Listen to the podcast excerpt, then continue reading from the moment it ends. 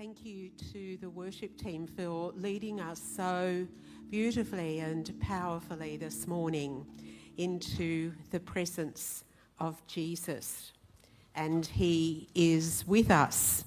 So, thank you for your welcome to me this morning. I'm beginning to feel part of you now.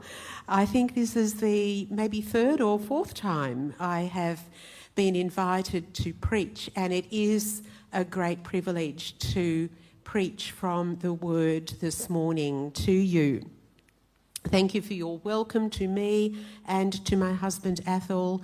We have come from Williamstown this morning, a lovely drive over the bridge on a rather grey morning after a very hot day yesterday, wasn't it?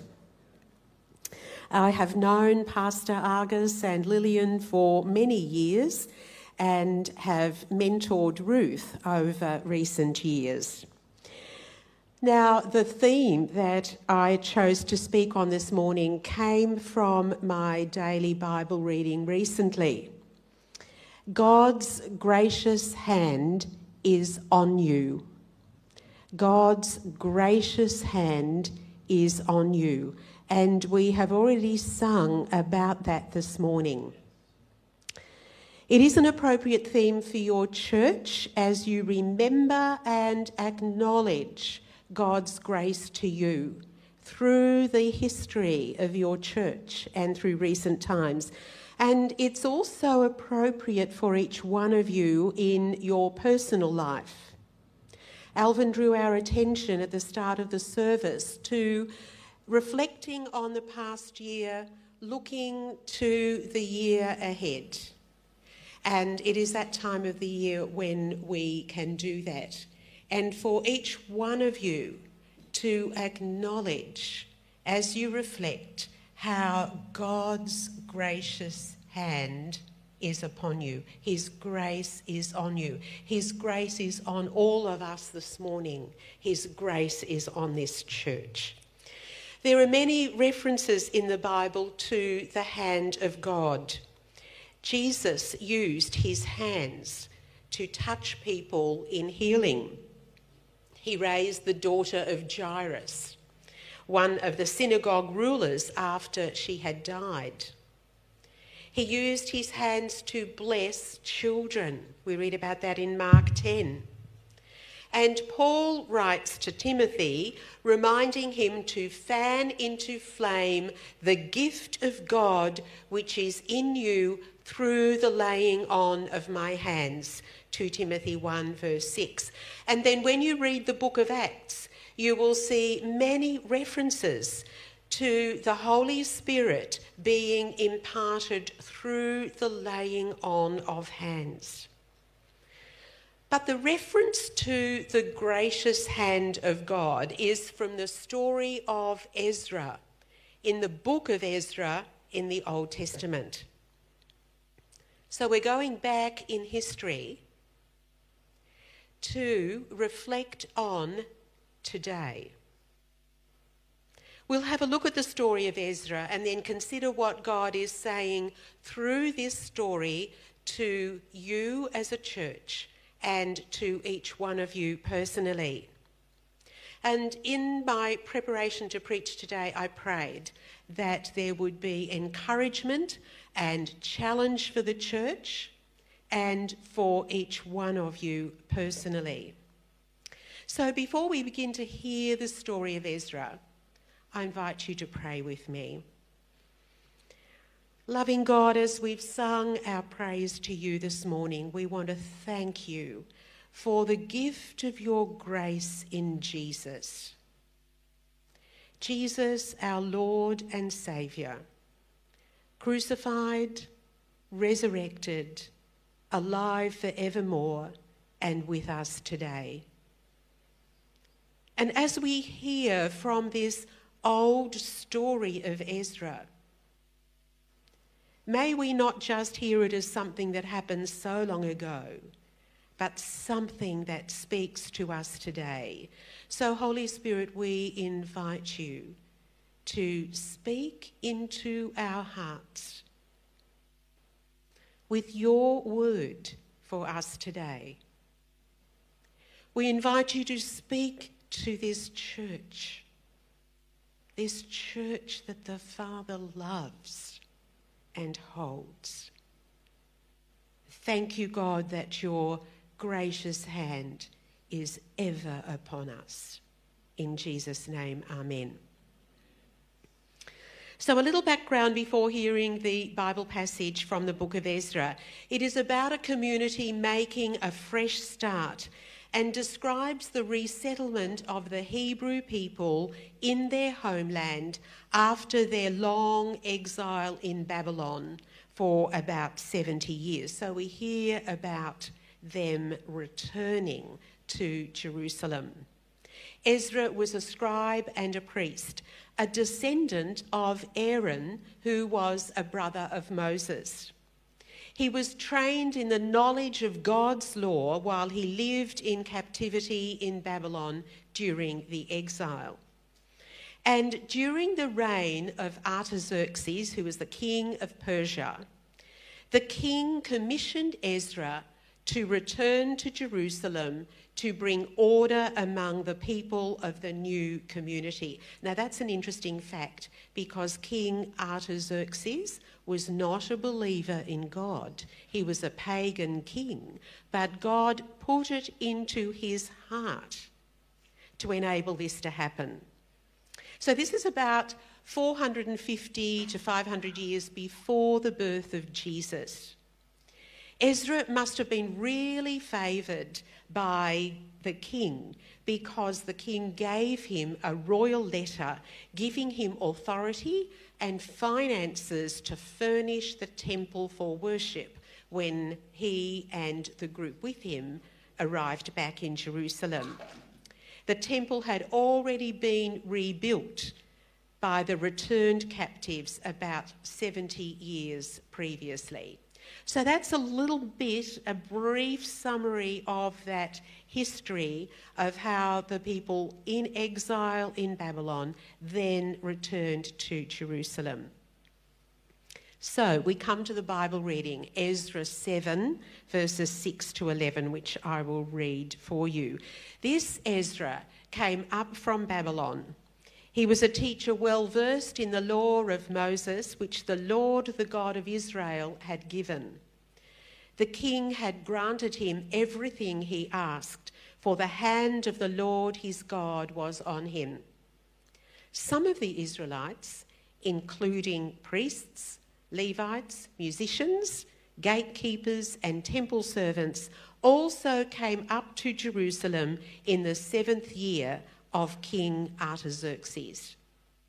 Ezra arrived in Jerusalem in the fifth month of the seventh year of the king. He had begun his journey from Babylon on the first day of the first month, and he arrived in Jerusalem on the first day of the fifth month. For the gracious hand of his God was on him. For Ezra had devoted himself to the study and observance of the law of the Lord and to teaching its decrees and laws in Israel. This is a copy of the letter King Artaxerxes had given to Ezra the priest, a teacher of the law, a man learned in matters concerning the commands and decrees of the Lord for Israel.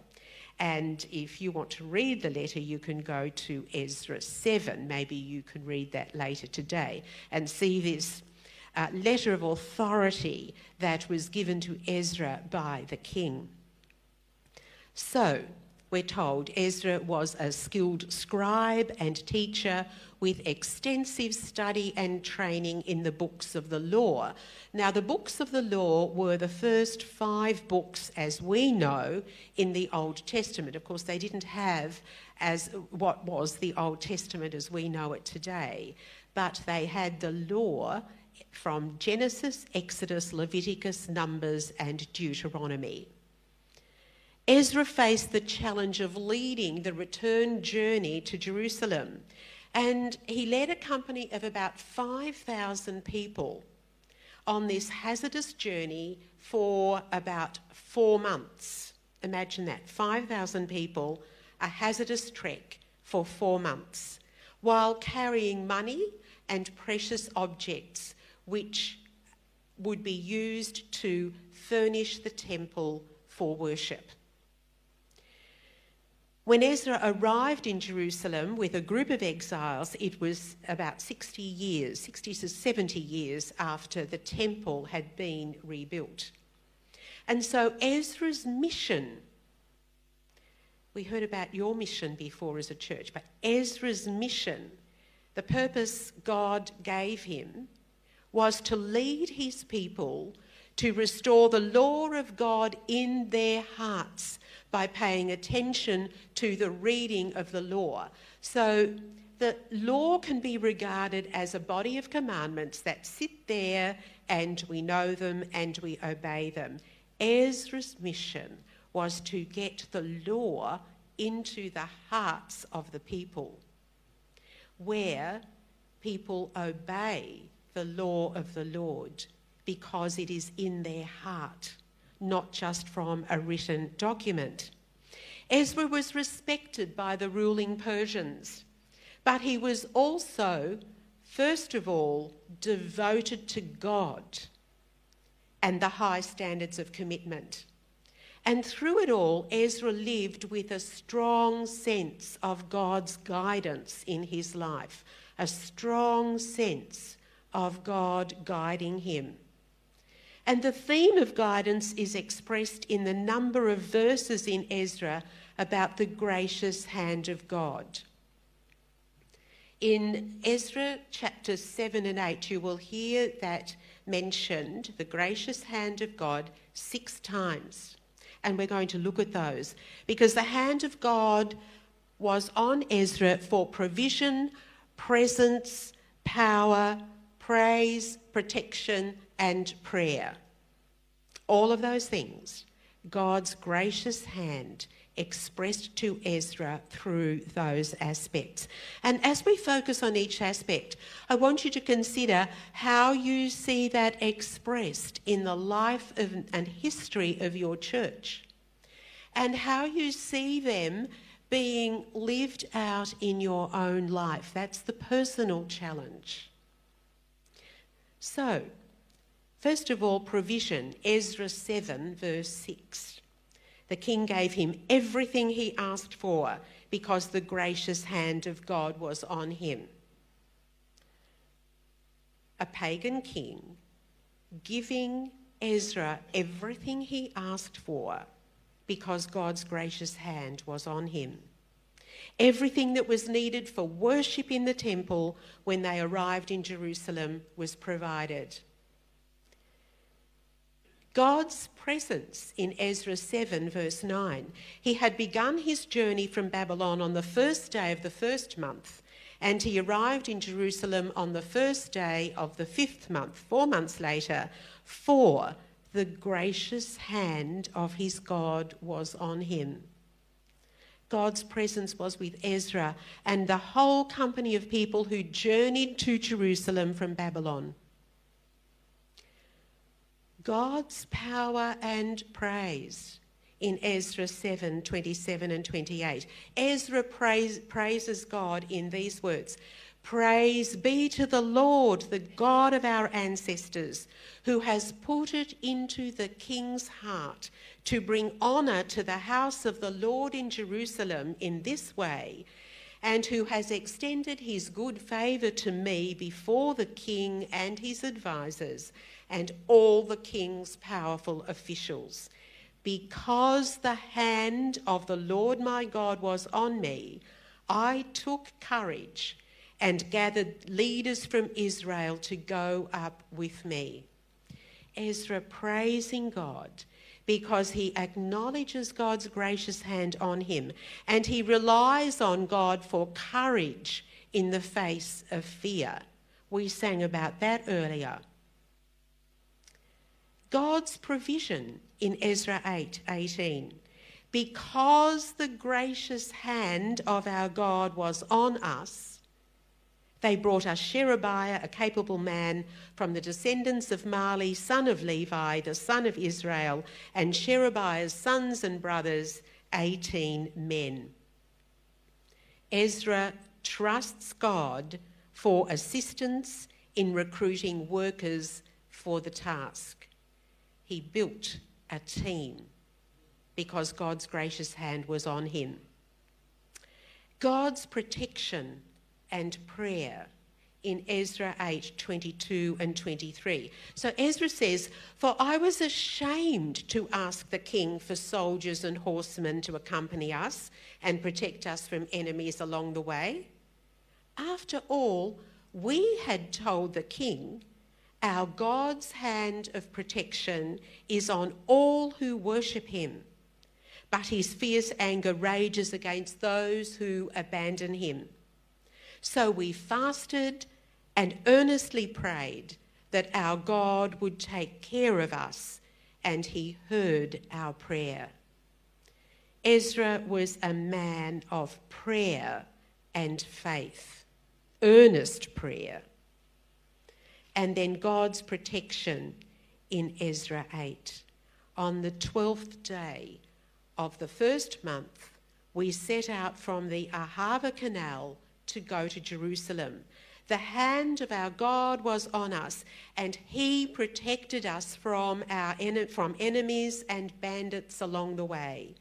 So we arrived in Jerusalem, where we rested three days. So Ezra and the whole company of 5,000 people on their journey back to Jerusalem experienced God's protection in dangerous situations. They could have been attacked and money and their precious objects stolen, but they were protected because they had fasted and prayed and believed in God's protection. So, six times in those two chapters, Ezra 7 and 8, we hear about the hand of the Lord being upon them. Ezra relies on God for help, for courage, for assistance, for assurance, and for protection, and God does not fail him. But you know, Ezra did his part. He did his part in learning all that he could about the ways of the Lord from the books of the law. He was obedient to reading and studying the law and knowing what God required. We see through the experience of Ezra how God worked in their circumstances. Even in captivity, in exile, God was working for their good. And he accomplished his purposes even through kings who were pagan. God sovereign over those circumstances, ruling in authority over the church and over you. So, what is God saying through this story to the Praise Centre Church? I want you to think about that. God wants to reassure you and strengthen you as a church by reminding you of how His gracious hand has guided you right from the planting of this church through to today. Some 30 years about, isn't it? Or more about that. He brought this church into being because he planted it in Pastor Argus's heart. And through the ministry and leadership of Pastor Argus, with support from Churches of Christ, people have worshipped in this church for many years. You stand on the shoulders of those who have gone before. You are the body of Christ, his church, the church he loves, and the church is more than this building. Yet the building is also a means of God's grace. And it stands in a prominent place in this city on a major road. A prominent place. And the church has grown and witnessed God's faithfulness in guiding the leadership. You have been led faithfully and prayerfully with grace and commitment by Pastor Argus supported by the leadership team Lillian, Ruth, Rebecca, and Jimmy. They need your prayer and encouragement. Can you see God's provision in this? Provision of a church, provision of a building, provision of a pastor, provision of leaders. God's provision to Praise Centre Church. God knows your need. You may not know the complete future of the church, but God knows, and His gracious hand is on you. So, what are you grateful for as you think about your involvement in this church? What are you grateful for? Give thanks to God for that today. Can you identify when the gracious hand of God has been upon this church? Give thanks to God for it. And God has not finished his work through you and in you. And he has a vision for this church that calls each one of you to engage your mind, your heart, your gifts, all that has been invested in you for the cause of the gospel. The good news of God's loving, living presence in Jesus Christ, crucified and resurrected, and with you today, among you through the Holy Spirit. Your vision on your website says to be an international and multi generational church, trained, motivated, and mobilised to share the gospel to the lost and make disciples. Your mission to love God and help people follow Jesus. As I thought about the words in the vision, I thought, you know, they apply to Ezra. Ezra was trained, motivated, and mobilised. And your vision captures that. And right through Scripture, you will see where God has placed His gracious hand on people to train them, to motivate them, to mobilise them, to help people know God and to love Jesus. A Christ centred, Christ honouring church, and His gracious hand is on you.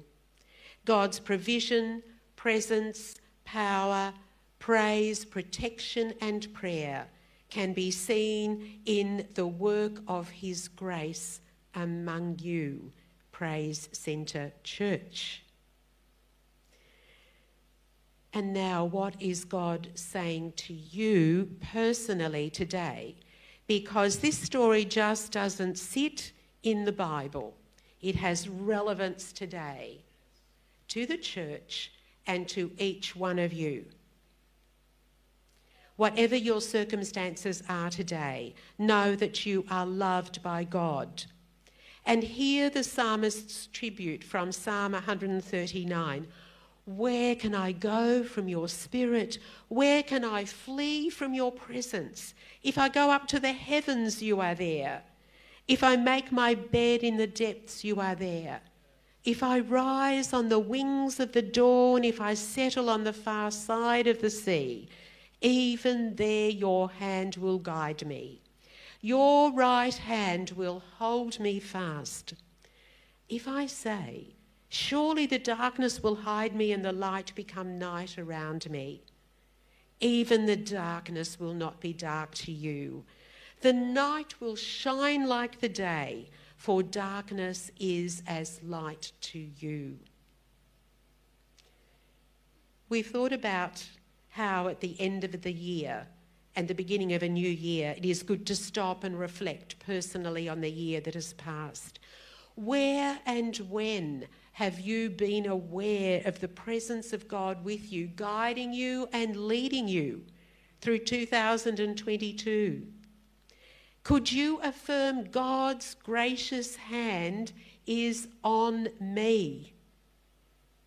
You may remember achievements, failures, celebrations, memorable moments, new opportunities, family experiences, and there are likely to be challenges that you recall. And it's good practice to be aware of these experiences and to resolve as you go into 2023 to walk closely with the Lord. You can use this time to reaffirm your faith commitment. You know, one of the things that helped Ezra to be aware of God's gracious hand is that he took the word of God seriously. Now, he didn't have it in a Bible like we have it today, but it was recorded in scrolls. He studied it, learned it, taught it. It was part of him. And it is echoed in Jesus' words when he was tempted in the wilderness to turn stones into bread and he said, Jesus' words, it is written, man shall not live on bread alone, but on every word that comes from the mouth of God. Devoting yourself to reading the Bible regularly is not going to save you from challenges, but it will strengthen you for each moment and enable you to have a different perspective on the difficult times that you go through. God does not abandon you in difficult times. I want to share a personal uh, story, just a short story with you.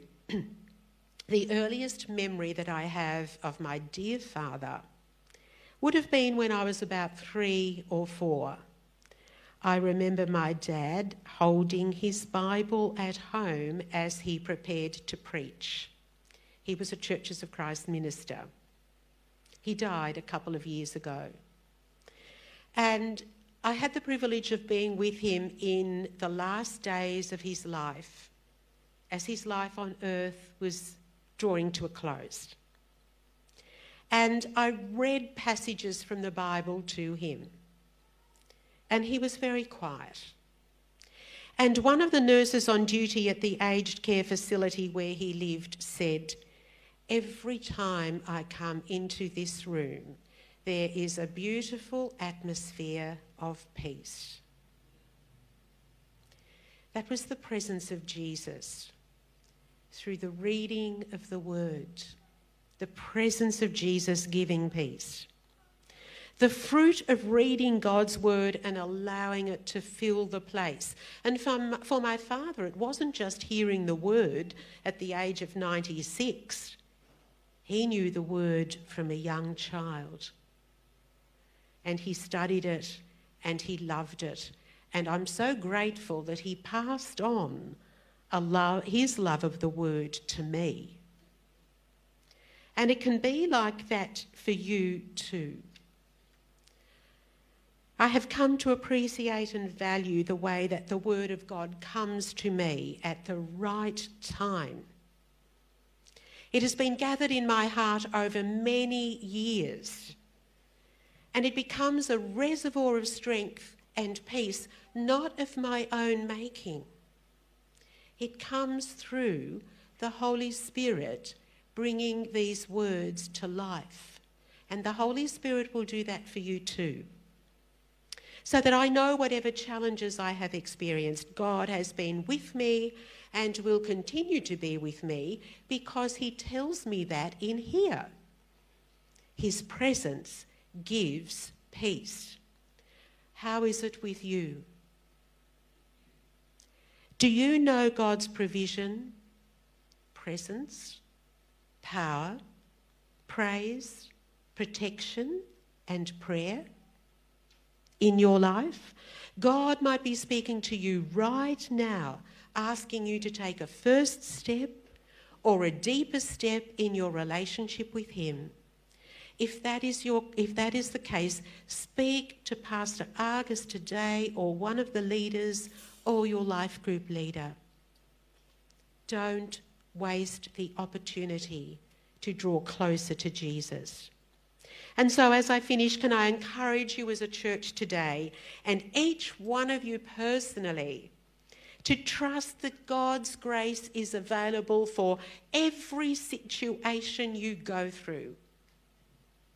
Seek the counsel of the Holy Spirit. Be people of faith, commitment, and prayer. Take these words into your heart and into your life. God's gracious hand is upon you. And the last word will be from Jesus. Remember, I am with you always to the end of the age. Amen.